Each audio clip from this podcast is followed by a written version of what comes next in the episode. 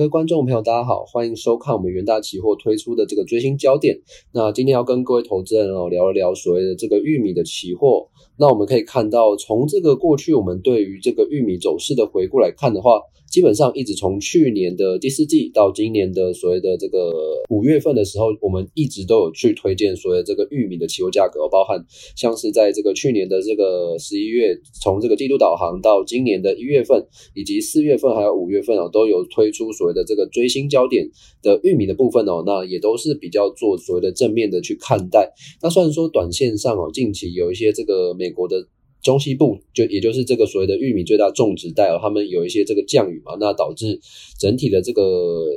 呃天气情况其实是有利于这个作物，那也是使得这个期货价格就是有一些向下。修正的这个力道存在，但是呢，从长线而言来看的话，其实基本上对于这个玉米的作物的风险呢，基本上还是很高。那等下就会跟这个投资人来做这个分享的动作。那首先呢，我们可以看到在大纲的地方哦，第一部分当然要跟各位讲到所谓的这个美国天气的情况，因为其实在现在哦，就是七月到七月到八月份这之间哦，其实是这个这个美国的玉米的作物的生长期间。那这段期间来讲的话，基本上天气的变化会对于这个美国的玉米期货价格波动相当的剧烈，因为其实只要例如说这个天气只要一没有降雨或是气温突然升高的表现之下，那当然会对于这个玉米的这个作物产量前景哦就会带来有一些担忧的情况。那第二部分我们一样是关注到这个中美需求的回温哦，那一直从去年到今年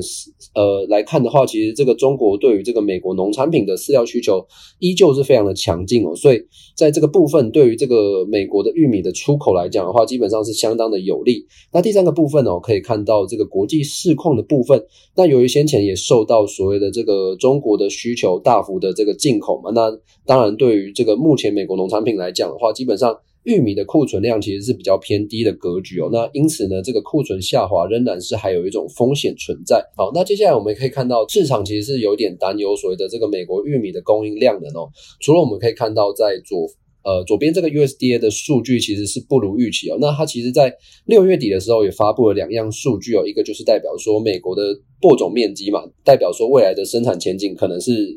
多还是少。那另外一个是玉米的库存哦。那这两个数据其实都不如市场预期哦。我们可以看到，因为二零一九年到二零二零年这个播种面积基本上来讲的话，都是处于比较平稳的上升。那那因为在去年到今年为止的话，中国进口相当多的这个美国的玉米嘛，那照理说市场会预期说，哎，这个二零二一年今年哦，应该要种植相当多的这个玉米哦，但是数据发布一出来，哎，却没有种植这么多，就是还是算是平稳的上升。那至于库存的部分就更不用讲了，因为从今年上半年，呃，去年下半年到今年上半年以来哦，美国其实一直持续在大量出口所谓的这个玉米的情况，那也是使得这个库存哦是持续的下滑。那我们可以。看到在这个右图，也就是美国的玉米的出口量的部分，很明显的可以发现哦，从去年的七月份到今年的这个五月份来讲的话，基本上哦，这个玉米的出口都持续的所谓的放大。那尤其是在今年的这个一月份到五月，呃，一月份跟五月份这块哦，那特别留意的是这个五月，它其实出口量。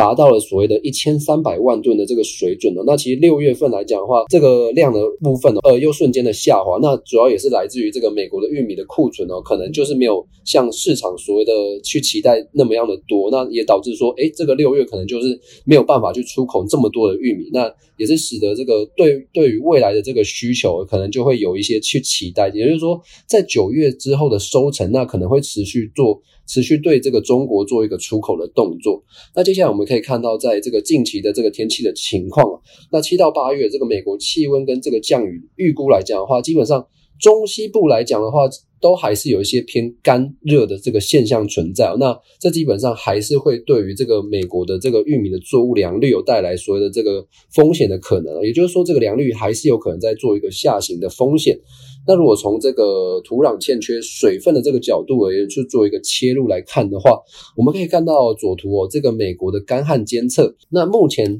我们看到在中呃西北部的这个地方，其实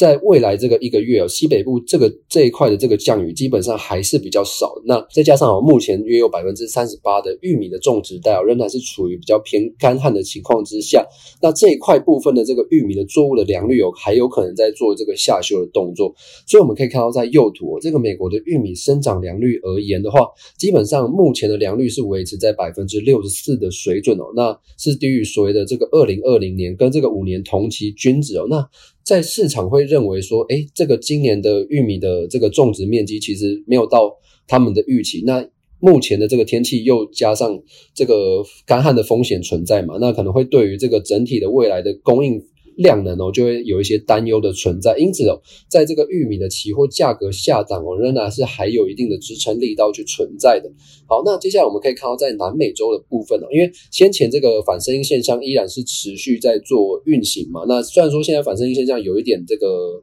减弱的可能，但是因为先前已经对这个巴西造成所谓的干旱，以及还有在这个冻霜的条件之下，都对这个。巴西的这个玉米的作物带来所谓的影响，所以我们可以看到，在这个二零二一年，呃，二零二零到二零二一年的这个玉米产量预估来讲，其实从去年十月份开始哦，USDA 对于这辆呃这南美洲的国家的预估，到今年六月份的预估，其实都在做一个持续的下行的动作。那也就是说，今年这个南美洲玉米，不管是巴西或是阿根廷的玉米产量都没有。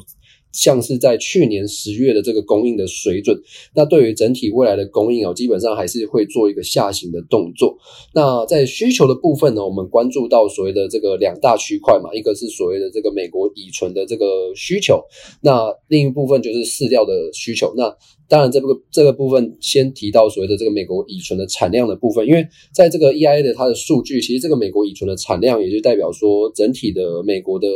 乙醇的这个需求量，那当然有一部分的这个乙醇其实是来自于这个玉米嘛，因为这个能源的乙醇产量来讲的话，基本上也会随着。美国这个逐渐施打疫苗，然后也那个需求也会来自回升啊，所以我们可以看到在左图这个美国的乙醇产量 EI 的这个数据哦，其实我们可以发现到这个二零二一年目前的这个数据哦，其实基本上已经很接近所谓疫情前的这个水准，那也就是代表说目前的这个那呃乙醇的这个需求是非常的强劲。那我们可以看到在右图，也就是说这个美国汽油的库存而言的话，目前的这个乙美国汽油的这个库存其实是偏比较低的，其实是接近于所谓这个过去汽油这个五年平均值的这个下档。那也就是说，如果说整体的这个汽油库存不够的话，他们当然会去替代所谓的这个乙醇汽油。那如果说乙醇汽油的需求的上升的话，自然就会带动所谓的这个玉米的需求。那接下来我们可以看到，在这个饲料的另一个部分嘛，刚刚有提到，其实是那个能源，也就是说美国国内对于玉米的用量。那接下来我们可以看到在玉米饲料这个出口的部分，我们可以看到订单来讲的话，基本上呃还是相当的多。也就是说，二零二一年以及二零二二年哦，对这个中国的这个出口订单来讲的话，还没有出口的部分，就是已经先下定了，但是还没有出口的部分，仍然是相当的多。那这当然也反映到所谓的这个中国这个全球猪只的数量，其实仍然是持续的回升哦。那当然这也会带动所谓这个对于这个美国农产品对于未来的整个出口的需求。那接下来我们可以看到，像是在这个玉米的潜在需求真的是非常的强大。除了可以看到在左图的部分，USDL 针对像是在这个欧盟以及墨西哥、日本、南韩、越南还有中国的部分，我们可以看到，在中国的这个玉米的进口量，其实现实来讲就是最大的。那当然，它的潜在需求就是这样非常的强劲。那除了从这个角度来看到的话，我们可以看到右图，就是美国。黄豆跟玉米的这个出口量能交替而言的话，基本上也会呼应到所谓中国。进口相当多农产品的这个事实哦，那右图的这个部分，我们主要是关注到二零二零年跟二零二一年它的这个黄豆跟玉米的出口。我们可以看到，在二零二一年哦，这个美国下半年出口了相当多的这个美国黄豆，那二零二一年上半年又出口了相当多的这个玉米，那这也就代表说，哎，这个去年的下半年几乎已经把美国的黄豆都出口完毕了。那如果说它的库存下滑的话，自然那个会去。会去用这个玉米来做取代嘛？因为可能玉米的价格会变得会比较便宜。因为目前美国来讲的话，其实它的黄豆还是比较少。那如果说美国的玉米比较多的情况下，那自然今年这个美玉米的这个出口量动能就会持续的上升。那这个部分就告诉我们，哎，今年这个下半年，也就是说九月、十月。持续在这个美国黄豆跟玉米来做收成之后，诶，这个出口的需求可能就会再做进一步的提升哦。那再看到这个国际库存的情况而言的话，从左图的角度来讲的话，全球玉米的库存情况目前仍然是处于偏低的情况。这个库存消耗天数，也就是这个全球玉米的库存消耗天数，只能大概维持在九十天左右的水准。那跟过去像是在二零一七到二零二零年的这个水准来讲的话，基本上是持续的下滑。而从这个 I G C O，，也就是这个国际。谷物理事会哦，他们对于这个全球谷物库存的变化来看的话，其实基本上他们也是持续做一个下修的动作，所以基本上整体的全球谷物仍然是处于这个供不应求的情况。那当然，对于整体的这个像是在黄豆、玉米、小麦的价格而言，其实都会有一点所谓的这个支撑力道存在。那最后可以看到，在结论的部分哦，在供应的部分呢，我们依然是看到所谓的这个美美国的西北部的天气依然是持续的干旱哦。那当然可能会。对于不利的这个美国的玉米作物生长，那再加上整体的这个美国玉米的播种面积哦，其实是达不到所谓市场的预期哦。那整体的这个全球玉米市场